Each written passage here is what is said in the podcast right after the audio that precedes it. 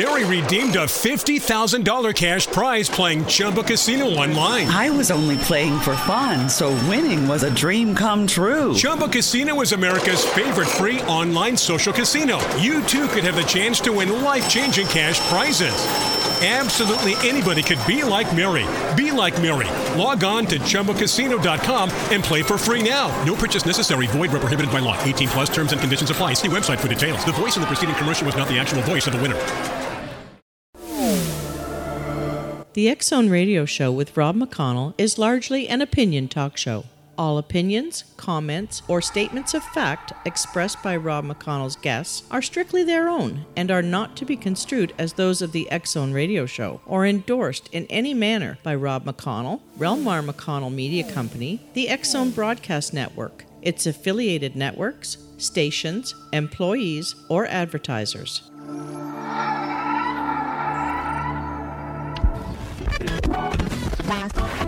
All Hit Radio.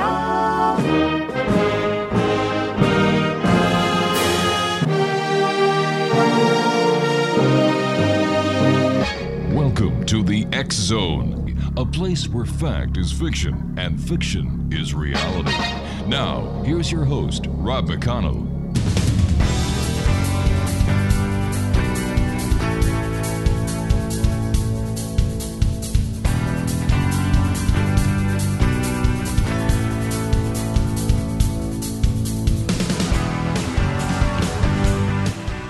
And welcome back to the X Zone, everyone. I am Rob McConnell, and for the next four hours, I'm your host and your guide as together we cross the time space continuum to this place that I call the X Zone. It's a place where people dare to believe and dare to be heard. It's a place where fact is fiction and fiction is reality. And the X Zone comes to you Monday through Friday from 10 p.m. Eastern until 2 a.m. Eastern, right here on the Zone Broadcast Network, Talkstar Radio Network, Mutual Broadcast Network, iHeartRadio, and around the world on Simul TV. If you would like to send me an email, it's very simple. Same email address for over 20 some odd years. Xzone at xzoneradiotv.com. On all social media sites, Xzone Radio TV. And to find out the programming we have available for one and all on the Xzone Broadcast Network, www.xzbn.net, and also check out our broadcast schedule on SimulTV, www.simultv.com. My guest this hour, X Zone Nation, is Larry Hancock, and he brings his formal training in history and cultural anthropology to his research and writing on Cold War history and national sub- security subjects. A graduate of the University of New Mexico, he earned his BA with honors, majoring in history, cultural anthropology, and education. Following service in the United States Air Force, his career in computer communications and technologies marketing allowed him the opportunity to become involved in and consult on strategic analysis and planning studies. Now, following retirement, Larry returned to his long term interest in historical research. Known as a document geek, he uh, scheduled and researched and published several collections of CIA, FBI, and military documents um, prior to beginning his writing efforts. His document work led to uh, becoming a member of the board of Mary Ferrell Foundation, a major online interactive history archive.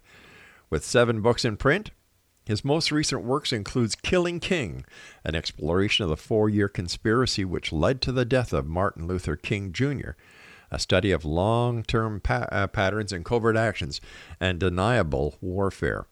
Uh, the effectiveness of national command authority and the command and control of practices, surprise attack, and the national intelligence problem of UFOs unidentified. Joining me now is Larry Hancock. And Larry, welcome to the X Zone. Thank you, sir. Good to be here. First of all, Larry, I'd like to thank you for your service. Oh, I appreciate that. And um, how did you become involved in an investigation of the Martin Luther King Jr. assassination? That's that's really a bit strange. My partner and I, research partner Stuart Wexler, and I Mhm. were actually we've worked on all the political assassinations of the '60s, and we were looking at the the assassination of Robert Kennedy, and we picked up some suspects uh, that could have been involved in that, that some people thought had been, which led us back to the White Knights of Mississippi. Mm-hmm. And after we got to learn more about the White Knights of Mississippi and these individuals, we got quite interested in their apparent involvement in the King assassination, and that that led us to us to a multi-year investigation of that in regards to Martin Luther King and, and the conspiracy there. Now, immediately after the death of Martin Luther King, both the FBI director and attorney general stated that only a single assassin was involved. Yet you say in your book that the FBI initially thought there were multiple suspects. Was there a public cover up from that very day? In, in, a way, there was. There were certainly two levels of cover up. The, the attorney general in the United States later admitted that mm-hmm. he had issued a statement and, and directed J. Edgar Hoover, the FBI director, to issue his own statement that only a single individual had been involved. And they issued those statements within hours of the shooting when that couldn't possibly have been known. If you think about it a bit, there was no one in custody. That's right. Uh, it was just impossible for them to make that statement. And later he admitted that they had done that strictly to try to calm panic because riots were already breaking out across the nation, mm-hmm. and they didn't they didn't want people going after groups. They didn't want conflict between groups. So from that respect, admittedly, there was there was a cover up from the very beginning, trying to tie it to a lone individual. Mind you, the action of the FBI in that circumstance made a lot of sense because of the amount of rioting that would have happened if the uh, appropriate action had not been taken. Did the FBI suppress any aspects of the crime or identifications of uh, conspiracy?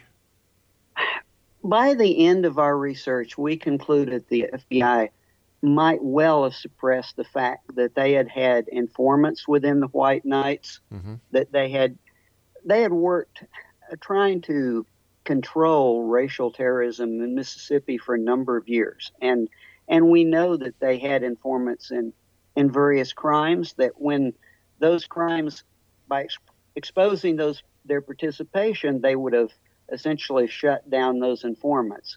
And we suspect that they avoided certain areas of investigation simply because they didn't want to pursue the fact that those people themselves might have been involved. Interesting. Now, why didn't evidence of a conspiracy emerge at James Earl Ray's trial? The sad point about that from our perspective is that his lawyer, and, and he had many lawyers over mm-hmm. a period of time, but even even immediately after his capture, which took some weeks, he, he consulted a number of lawyers, one of the first of which had been a virtually unknown lawyer who worked with the White Knights. But it, at the time of the assassination, his lawyers were advising them that unless he entered a guilty plea, uh, he was almost certain to be convicted and receive the death penalty. So he followed their advice, uh, pled guilty. The trial itself, there was there was no defense because yeah. there was a guilty plea and all the evidence was accepted and it was done. So, why was the case reopened for an inquiry by the House Select Committee on the assassinations? Well, really, I, I think it, it, as with the JFK assassination, actually all three political assassinations had become to be come into question by the 70s because after Vietnam and Laos and mm-hmm. Cambodia mm-hmm. and Watergate, uh, the public was quite concerned. Congress was quite concerned that it had been routine for the American intelligence agencies, the FBI, the CIA, to withhold information, and the a great deal of, of lack of trust had developed. And the HSCA, the House Select Committee, really was tasked with looking at all three of those investigations, although they only really had the time and money to look into JFK and MLK. Yeah. What evidence convinced the HSCA that there was, in fact, a conspiracy? The more they looked at James Earl Ray himself, mm-hmm. the, the, more it became obvious that the man had no motive. The, he had no history in that kind of crime. He had no backstory in racial hatred or violence. And so that made them very suspicious. And The next thing was they found that the one interest he had, and everyone testified to, was money.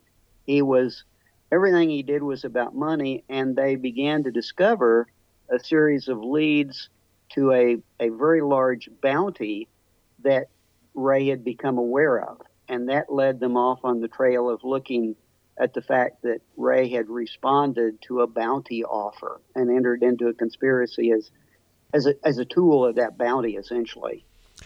Now, if the HSCA determined that there was, in fact, a conspiracy in the murder of Martin Luther King Jr., uh, why it was not reopened as a murder investigation? Why was it not reopened, I should say, as a murder investigation by the U.S. Department of Justice? That's a very frustrating thing, and and of course the the truth is they found they reached the same conclusion as far as JFK and MLK mm-hmm. that there was evidence of conspiracy. The problem is, as far as the Justice Department and MLK, the just the Justice Department was facing the fact that Ray had been convicted. You know, it was not a cold case. It was, by their definition, not an open criminal act, and they just used that as a justification not to respond. So, do you think they just fluffed it off? Uh, yes, it certainly does look like. Uh, in in both cases, it looks mm. like justice. We know actually yeah. that we we have the documents now that shows that justice had actually tried to involve itself originally and had some suspicion that there was there was something that the FBI wasn't doing and that J. Edgar Hoover and the FBI actually kept them out of their investigation. We go through that in, in our book. And it appears that that after the HSCA brought this back to them, the Justice Department looked at the history of it and decided they just didn't want to revisit that. Larry, stand by, my friend. You and I have got to take our first commercial break. Zone Nation Larry Hancock is our very special guest this hour. And uh, Larry's website is www.larry-hancock.com. That's larry-hancock.com. And Larry and I will be back on the other side of this commercial break as we continue here in the X Zone with yours truly, Rob McConnell from our broadcast center in Hamilton, Ontario, Canada. Don't go away.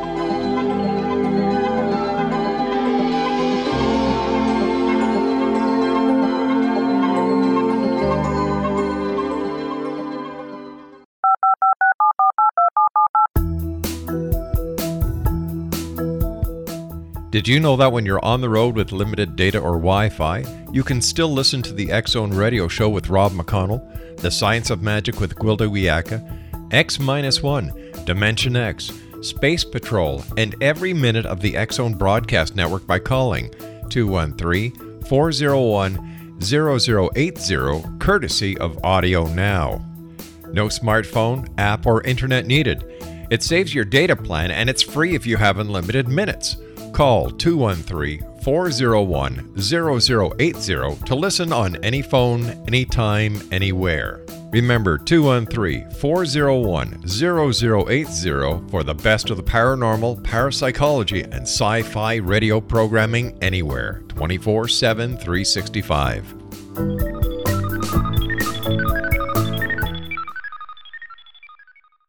You have heard of the X Zone?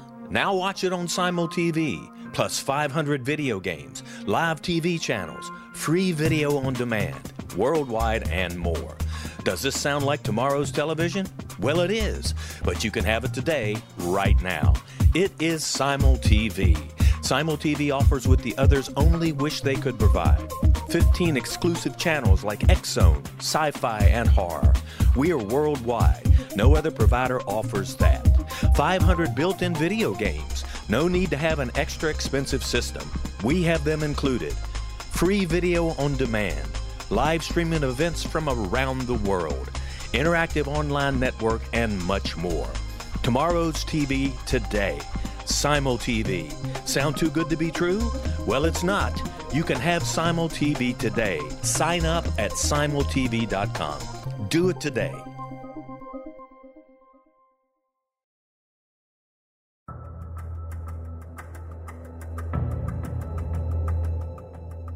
Modern Esoteric, Beyond Our Senses by Brad Olsen, consummates the lifology story about where humanity originates. It is the lost continents, the primitive wisdom, the mythos of creation, and the rethinking of ancient history as we are taught in academia. There is much more to the story than what we have been told. As this is the first book in the Esoteric series, Modern Esoteric starts at the beginning of time and accelerates up to this modern age.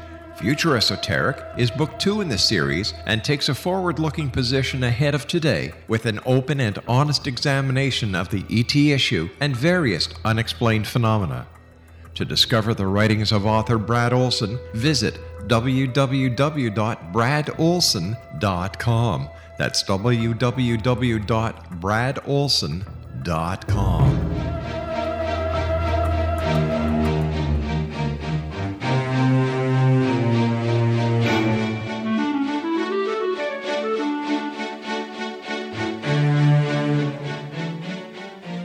Larry Hancock is our special guest this hour, X Zone Nation, www.larry-hancock.com. How, uh, Larry, how are you and your your uh, co-researcher able to uncover the details of a conspiracy that both the FBI and the House Select Committee on Assassinations missed? Well, we were especially fortunate in a couple of ways. For one thing, the FBI initially, because James Earl Ray had used a variety of aliases, mm-hmm several names came up earlier in the, their investigation, and they really didn't focus in on James Earl Ray for several weeks, nor did they take him into custody, which the good news for us is they really investigated a lot of leads and a lot of suspects, which is something you don't find in the JFK or, or RFK cases. So there were a lot of leads, and they pursued a lot of people. And fortunately for us, through the Freedom of Information Act, we were able to get a lot of those and develop them further. And the other thing, quite frankly, is the FBI has always been very bad about sharing information internally. So you find things in one field office that another field office didn't know, the headquarters didn't know. And because of the data mining and databases we have now, we could look at things that none of their field offices saw in toto. And we know that because we actually interviewed some of the FBI agents that were involved, and they were sort of amazed that that information we would tell them that the FBI had held that they were totally unaware of. Isn't that the, the same as in the case of the JFK assassination that the FBI you know, had information that wasn't shared with other officers that could have prevented the assassination? It, it absolutely was. Uh, there, it and it's it's very frustrating because the FBI historically and even up to uh, 2001 mm-hmm. uh, to to the attacks on America just didn't have very good tools. They didn't have very good computer systems even at that time in this day decade they were lagging by virtually behind virtually every agency in the government partially because to be honest uh, in having investigated them some of their offices were very parochial they liked to pursue their investigations and get prosecutions and get brownie points from director and that means that they held information they probably should have shared Gee, that's a that's a very bad tactic to follow in police work. It's uh, you know I'm a former cop myself, and the key to any success with during an investigation, bringing the perpetrator to justice, is the sharing of information. Well, well, it is, and we've also talked yeah. to a lot of local law enforcement people, and unfortunately, again, this is I'm not speaking about now, but historically, yeah. local law enforcement had a rather negative attitude towards FBI in terms that the FBI always wanted information, they virtually never shared it. And to some extent, that didn't make local law enforcement excited about working with them. And, and, and yes, that, I would say that's defeated a yes. lot of the investigation, or at least investigations that we've looked at. You know, you would have thought that based on the reputation of the FBI as being uh, one of the best police agencies in the world, that they would have the very best equipment. Yeah, you would. Part of it, however, I think in, in these in the Cold War era had to do with Director Hoover's personality. Director Hoover, if you look at the memo trails and the communications trails, literally everything was sent from the field offices to quote unquote the seat of government, mm-hmm. which is FBI headquarters. And it was all sent to Hoover. Was like, it wasn't even like a spider web, but it was in a way. Hoover wanted to see everything, he wanted to control everything. And that doesn't lead to an environment that really, in some ways, it looks like he actually suppressed technology and procedures that might have moved things forward because in, in an effort to maintain virtually total control. Mm-hmm. Sounds like a control freak. I think you could say that about Director Hoover. Micromanagement at its at its best. Uh, were you and your re- fellow researchers able to identify specific names of suspects in the conspiracy, and who were they? We were. We this led us back to developing these bounty officer, offers that the mm-hmm. HSCA had identified, and what we really determined that the, the bounty offer that was in play with uh, Martin Luther King Jr.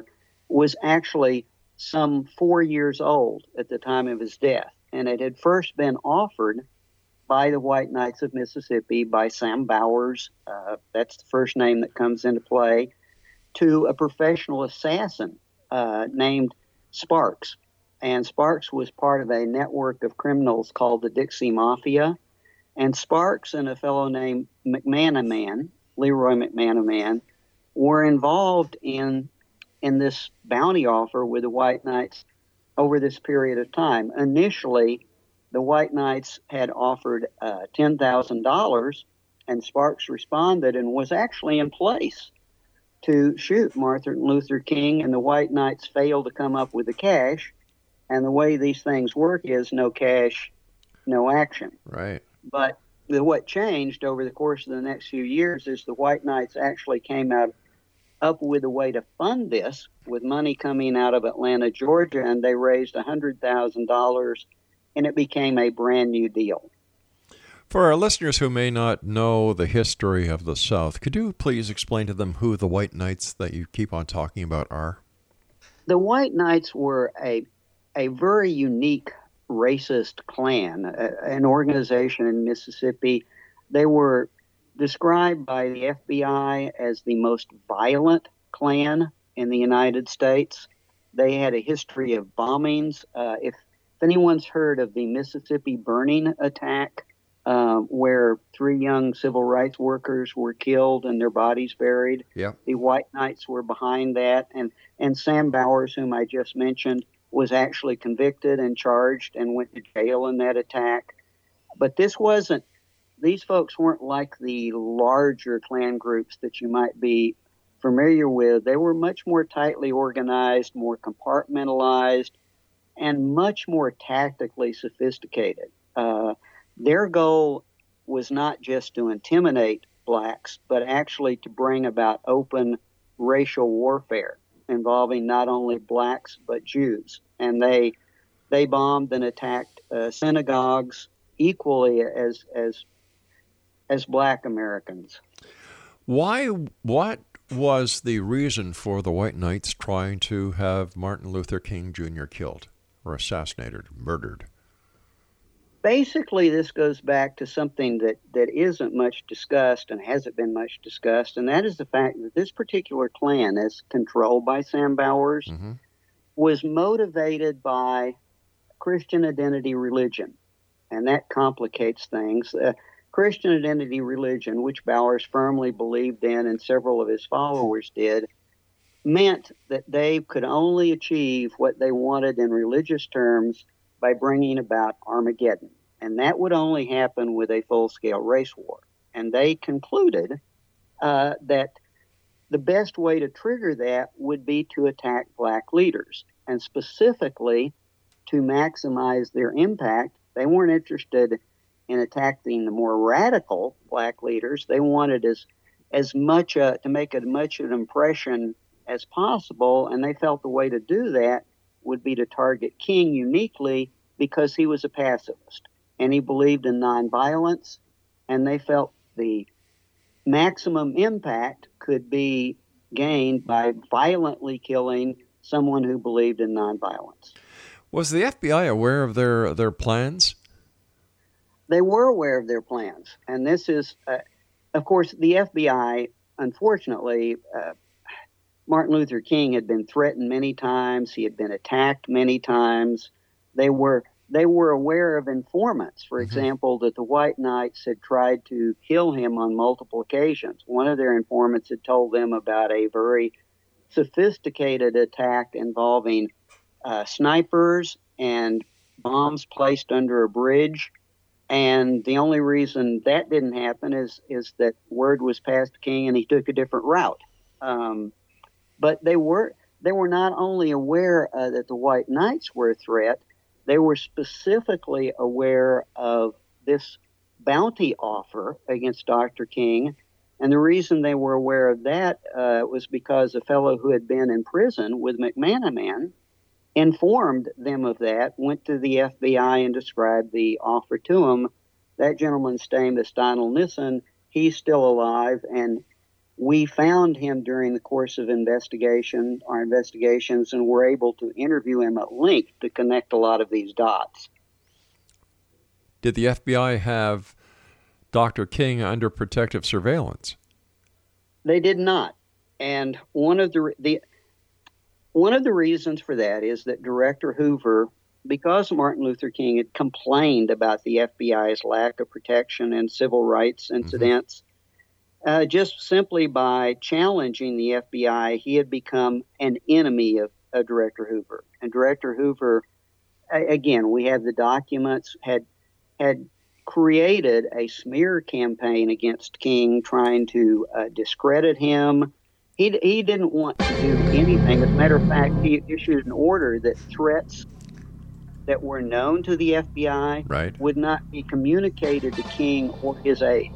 All right, stand by, Larry. You and I have to take our news break at the bottom of the hour. X Zone Nation. Larry Hancock is our special guest. And his website is www.larry-hancock.com. And we'll continue here in the Zone from our broadcast studios and offices in Hamilton, Ontario, Canada, on the other side of this break. Don't go away.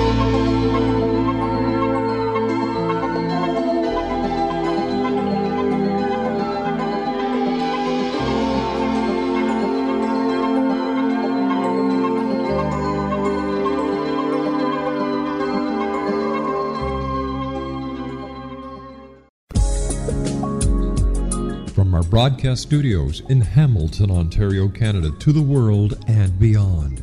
You're watching the X Zone Broadcast Network, www.xzbn.net.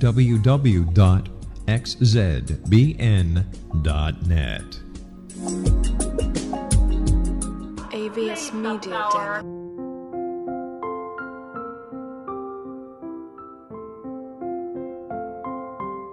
I am Dr. Carl O'Helvie, founder, president of a new cancer foundation focusing on evidence based physical, mental, and spiritual interventions, including natural cancer cures, prayer, meditation, affirmations, nutrition, and other related holistic cancer prevention and cure modalities.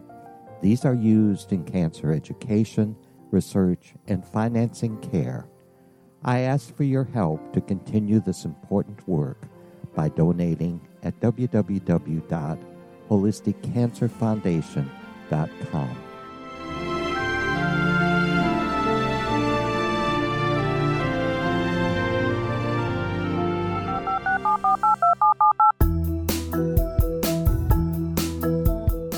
Did you know that when you're on the road with limited data or Wi Fi, you can still listen to the Zone radio show with Rob McConnell, The Science of Magic with Gwilda Wiyaka, X 1, Dimension X, Space Patrol, and every minute of the Zone Broadcast Network by calling 213 401 0080, courtesy of Audio Now. No smartphone, app, or internet needed. It saves your data plan and it's free if you have unlimited minutes. Call 213 401 0080 to listen on any phone, anytime, anywhere. Remember 213 401 0080 for the best of the paranormal, parapsychology, and sci fi radio programming anywhere 24 7 365.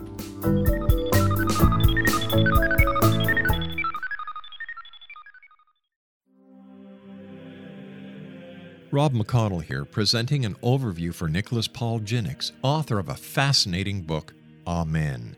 It presents facts revealed by Egyptologists, facts that enable us to understand why Amen is the beginning of creation of God.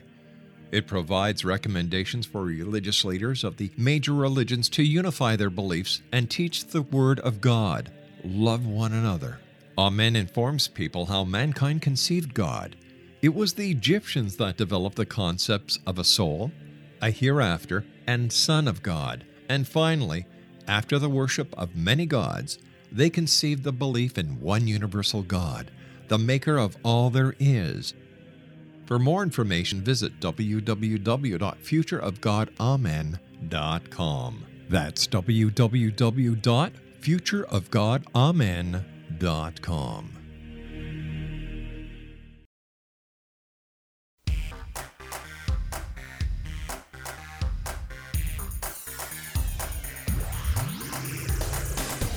Welcome back, everyone. Larry Hancock is our special guest for this hour. www.larry-hancock.com.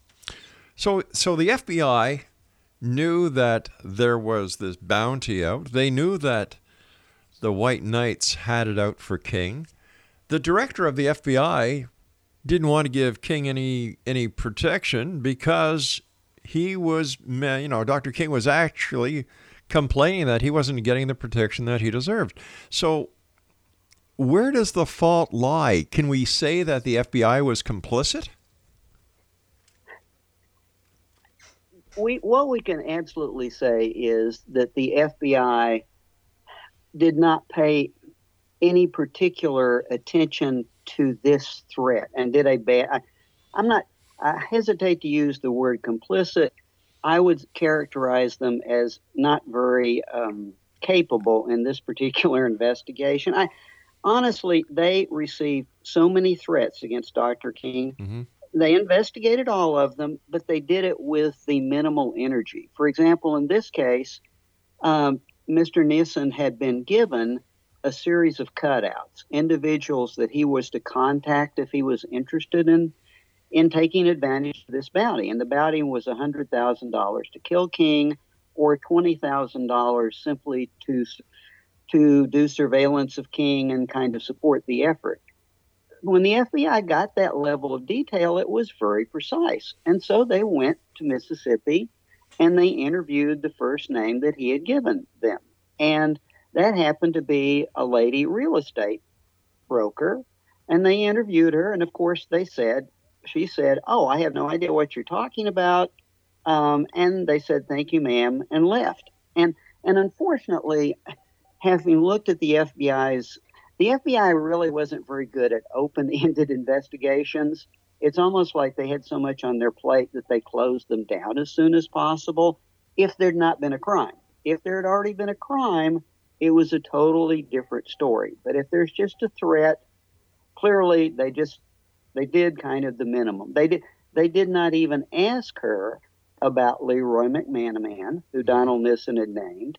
They didn't go back, back to talk to Man- McManaman at the time, nor did they go back to the prison where he was he had been, where Nissen had been, and determine that this lady had visited him multiple times in prison and was actually engaged to marry him.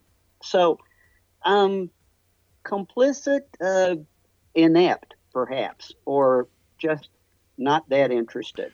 Uh, if if if Dr. King would have been a white civic leader, would the FBI have treated the case differently? I th- I think they would have. I think. Uh, bottom line is, after studying the FBI during this period, mm-hmm. all of the field offices were very driven by Hoover's priorities, and it was very clear to the field that Hoover was not that concerned about RFK, or, sorry, about MLK, because MLK had, had said bad things about the FBI. So the field offices tend to follow that kind of direction. And I'm not even sure it was just a black white thing. It was definitely a Martin Luther King, Director Hoover does not want to, it's not like this guy, he's insulted us. And so this isn't really a priority for us. Uh, wow. I, I think that's fair to say. What was the motive for the assassination, and was it different than uh, James Earl Ray's reason for being involved?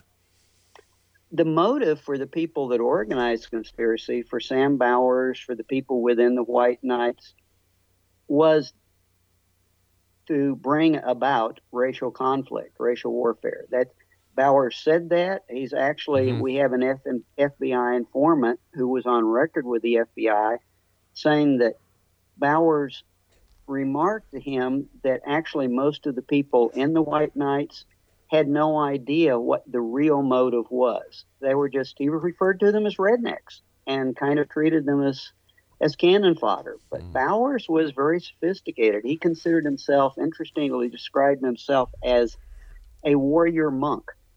And he was into this belief system, into the the whole concept. That was the motive. As far as James Earl Ray was concerned, he had been a, a prison escapee for over a year. He had already tried to get out of off the continent through Canada. He had tried to get out through Mexico.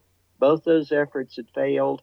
He was in Los Angeles. He had tried to get a job. That really didn't work. And he was running out of money.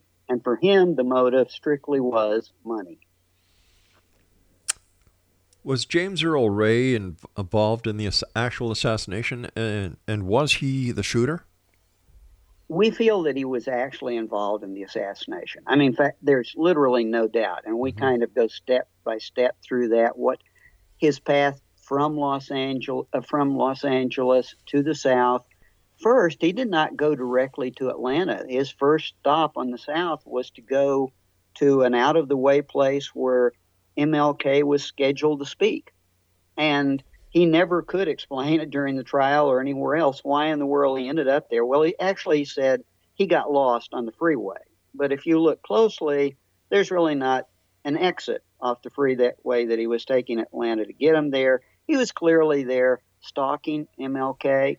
And it just so happened that once again, MLK spontaneously changed his plans and spoke at a different town than he was supposed to, where Ray was. Uh, when Ray went on to Atlanta, again, he was clearly mm-hmm.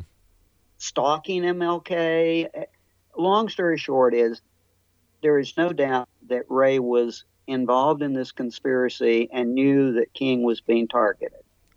You know, they where say the evidence. Sorry. sorry. No, go ahead, sir.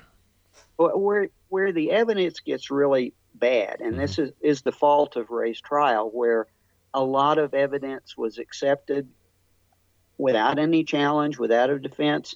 The House Select Committee found lots of problems with the evidence against Ray, uh, lots of loose ends, but enough so that you could say yes, Ray was in the building it's very likely the shot was fired from the building, and odds are that Ray may have taken it.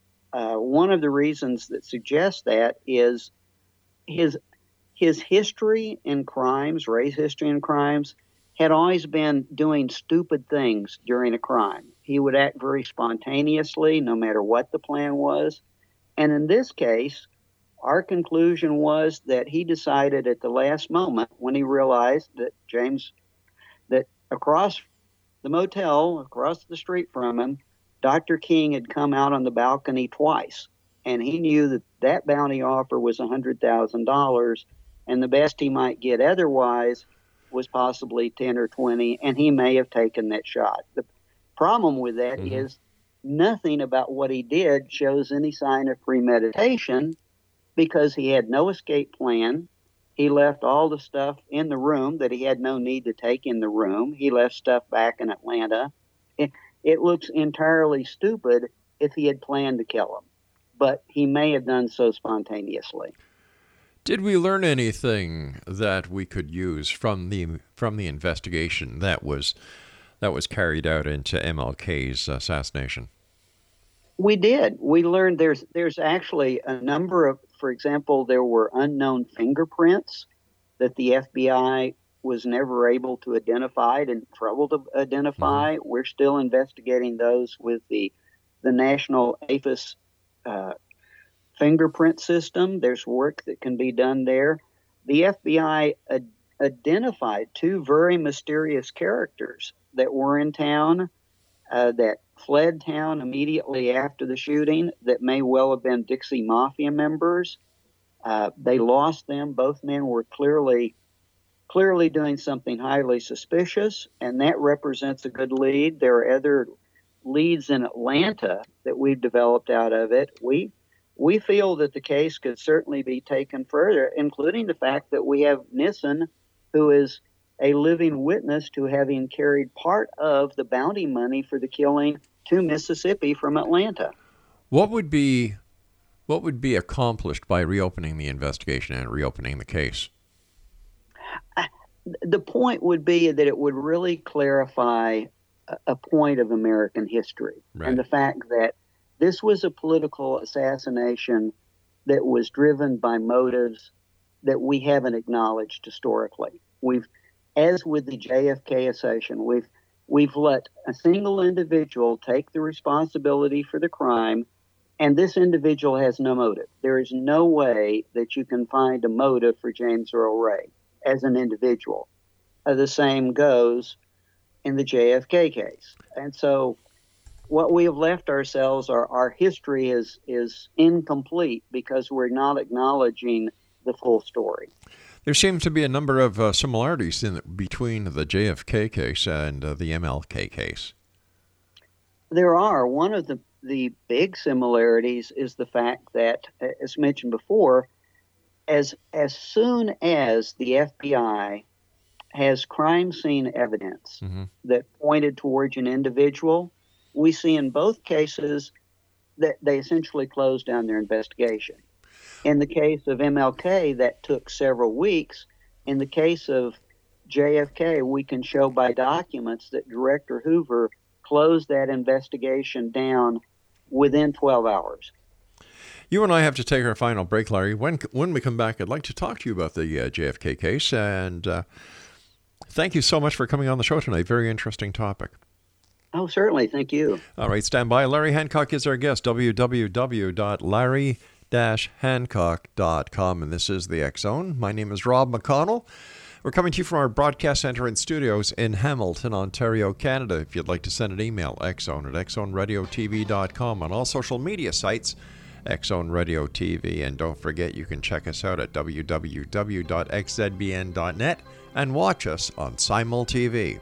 We'll be back after this break. Don't go away.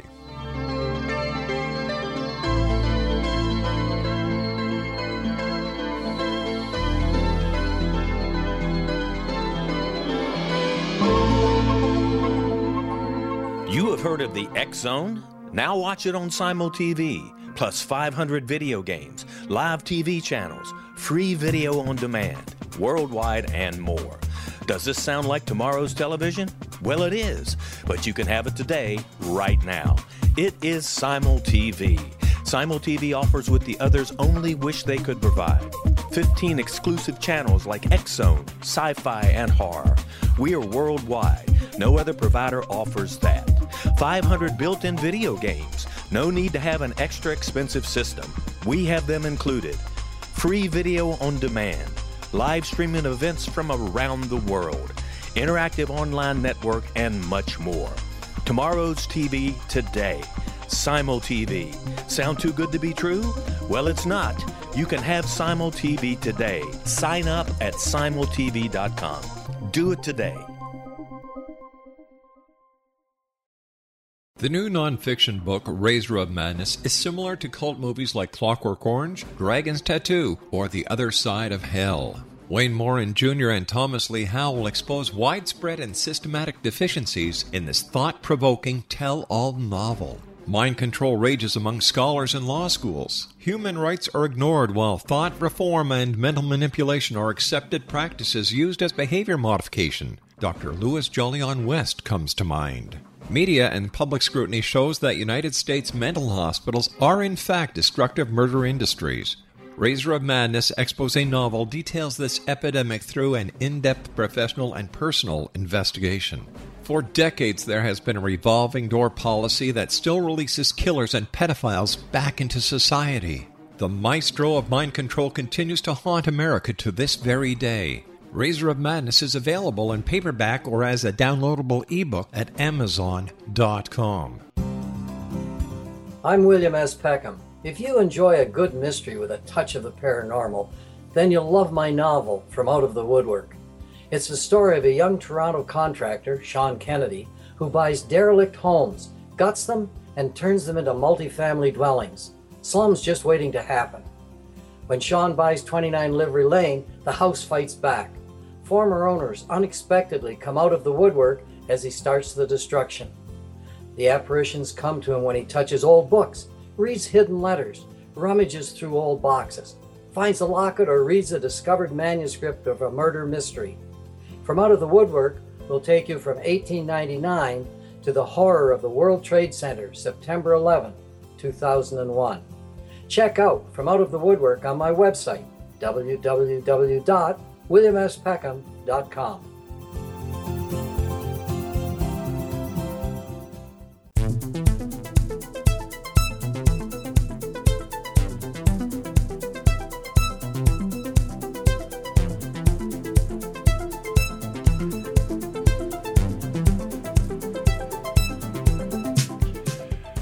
Larry Hancock is my guest for this hour. X Zone Nation www.larry-hancock.com First of all, Larry, thanks so much for coming on the show tonight. Very interesting uh, information that you've been sharing with us. I certainly appreciate your time, sir.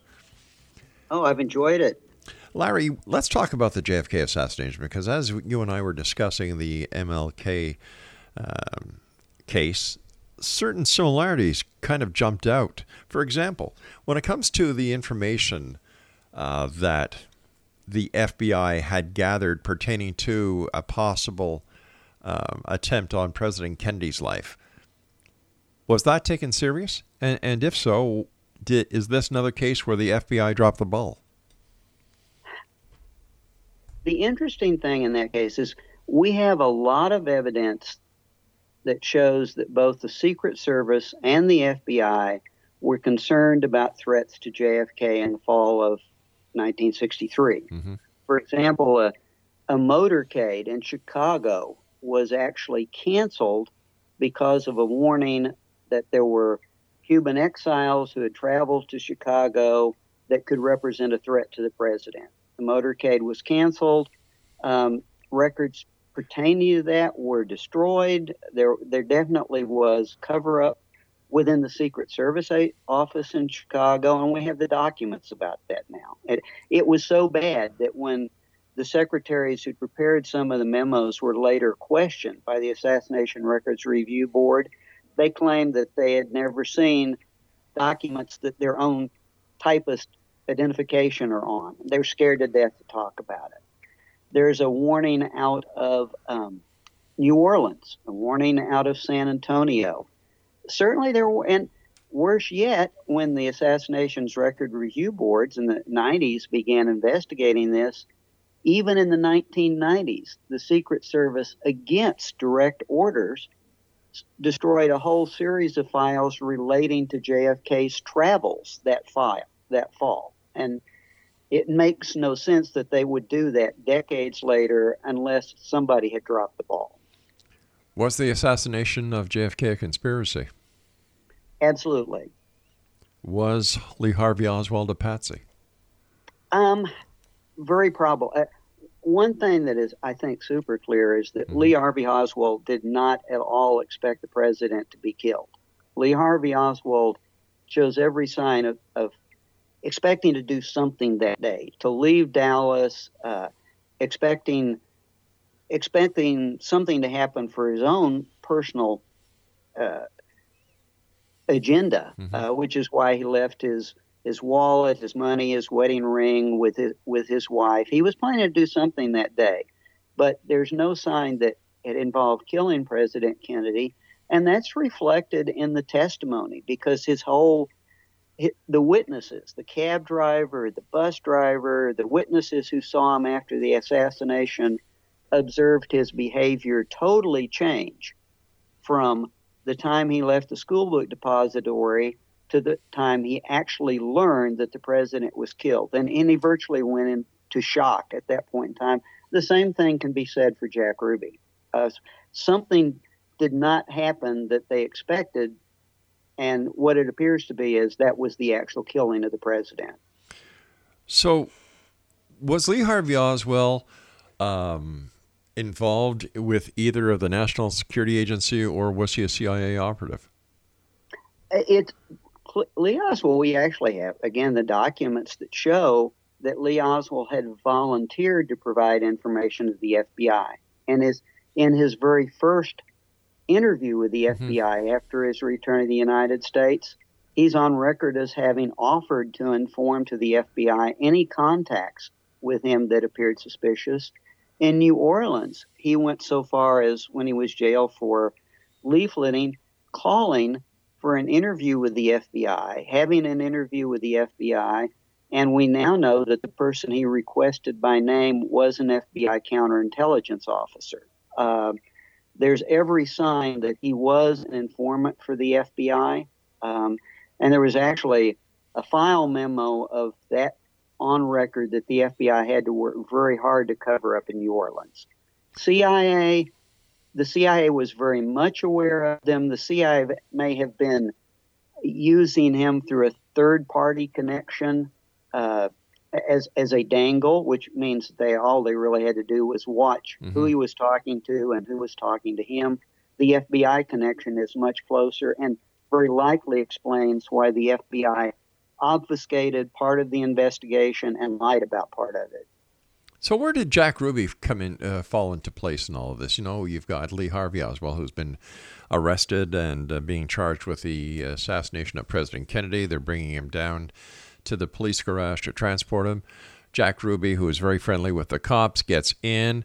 Ruby goes right up to him, point blank range, and, and fires a, a round into his stomach and that that was not spontaneous on Ruby's part. The the strange thing is, it Ruby's defense um, claimed that he did that spontaneously because he was so concerned about Jackie Kennedy having to come back to some sort of a trial and testify. Mm-hmm. Of course, later on, the off the attorney that offered him that excuse uh, said that he had made it up on the spot and it was totally fiction. Uh, long story short, Ruby had been brought on board to do certain contacts, logistics work in advance of the attack.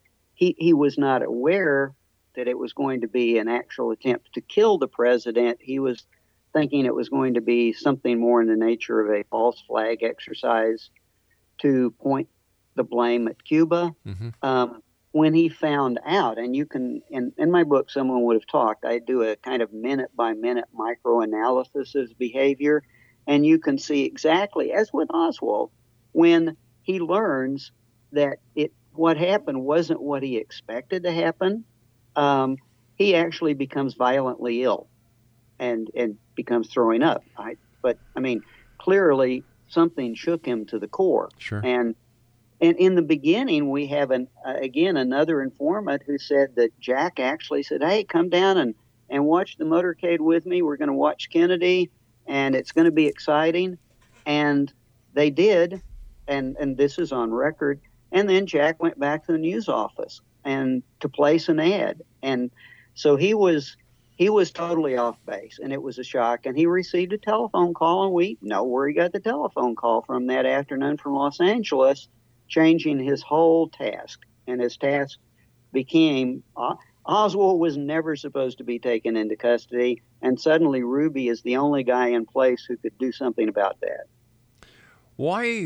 Why don't you? Why do you think that that um, the Warren Commission would not take Jack Ruby back to Washington, where Jack Ruby was willing to talk, give names, give information that he had, why was he just left in jail to die? Because Earl Warren, again, we know at this point in time, Earl Warren had been given a charter from President Johnson to make Oswald the lone person, not to explore a conspiracy, and essentially to close down leads to a conspiracy. And he was given that order because of the national security implications of what was suspected. I, can tell you that over the weekend after the assassination, there were meetings of national security cabinet level personnel, and it, it became clear. We know the meetings occurred. It became clear that this was a national security situation that was very live, and if you really went where it was pointing, the nation was in big trouble. All right, so let me ask you the million dollar question Who assassinated President Kennedy and why? Well, since I've written this, I, when I have to defend it, it took me a few hundred pages to do that. Mm-hmm. He was assassinated because uh, certain senior CIA officers became aware that Jack Kennedy was in back channel negotiations with Fidel Castro, that Fidel Castro was willing to kick the Russians out, take Cuba neutral. The U.S. would lift the embargo. This would be a huge win for Kennedy. However, the officers involved considered it treason. They shared that information with Cuban exiles that they had been working with to kill Castro, told the Cuban exiles that unless something was done about JFK, uh, it was done. They were never going home. And this group of individuals essentially put together the tactical team that killed JFK. So, why are there still people out there today who believe the uh, mafia had something to do with the assassination of Kennedy? Um, primarily because one of the individuals involved in this this team that I was talking about mm-hmm. to kill Castro, it, it included William Harvey, uh, some CI officers, David Morales out of JM Wave in Miami, and John Roselli, who was not a he was a mob coordinator, if you were. He was a money raiser. He was contact guy. He sold consulting services to place skim money but he knew all the godfathers. And Roselli was brought into the plot because to assassinate Castro before the Bay of Pigs because he had contacts in Havana. He had worked there, worked in the casinos, and they were going to use his contacts to poison Castro. And he was maintained in plots to kill Castro into 1963 and was part of this cadre that was told that all their efforts were in vain, and uh, Roselli and Harvey both considered right. JFK to be a traitor, and so there was a mob connection. Roselli was the conduit, for example, that brought Ruby in. Larry, I hate to do this, my friend, but you and I have run out of time. We're going to have to have you back on because I'd love to have the conversation about UFOs with you. So, Larry uh, Hancock, thank you so much for joining us. We'll have you back on in the, within the next couple of weeks talking about UFOs. X Zone Nation, if you'd like to find out more about Larry Hancock, where you can get his books, great reads, great researcher, great work, www.larry-hancock.com. We'll be back after the news. Don't go away.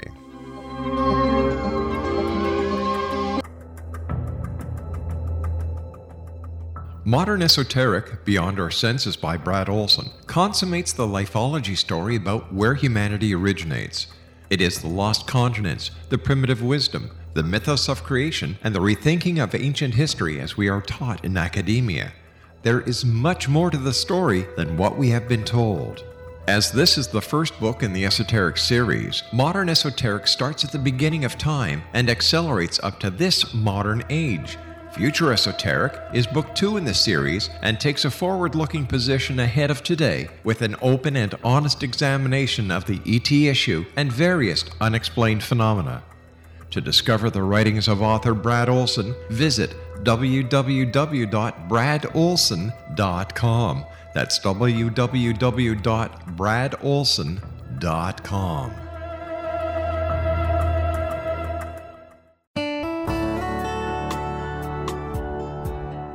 Are you or is someone you know struggling with addictions, depression, anxiety, relationships, low self esteem, lack of confidence, grief, success, and prosperity? Do you know that your subconscious belief plays a big role in the outcome of your hard work? we can help you permanently change the beliefs that may be the reason for your struggles and failures. We care about getting you the return on your investment and the results you are looking for.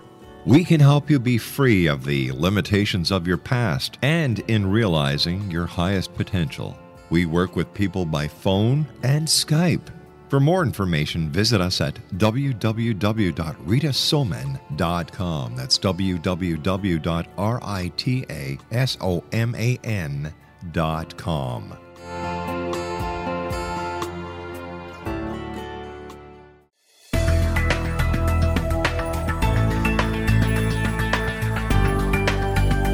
Do you think you have energy problems in your home? Do you feel better when you're away than when you're home? Joey Korn is a global leader in the world of dowsing who specializes in personal energy clearing and space clearing. He can help you create an ideal energy environment in your home no matter where you live in the world. Learn about his remote spiritual house cleaning services and much more at www.dowsers.com. You can get Joey's book, Dowsing A Path to Enlightenment, as well as other dowsing books and tools, Kabbalah books, and Walter Russell books. Joey's work is really amazing. Go to dowsers.com right now. That's D O W S E R S.com or call 1 877 Dowsing. That's 1 877 369 7464.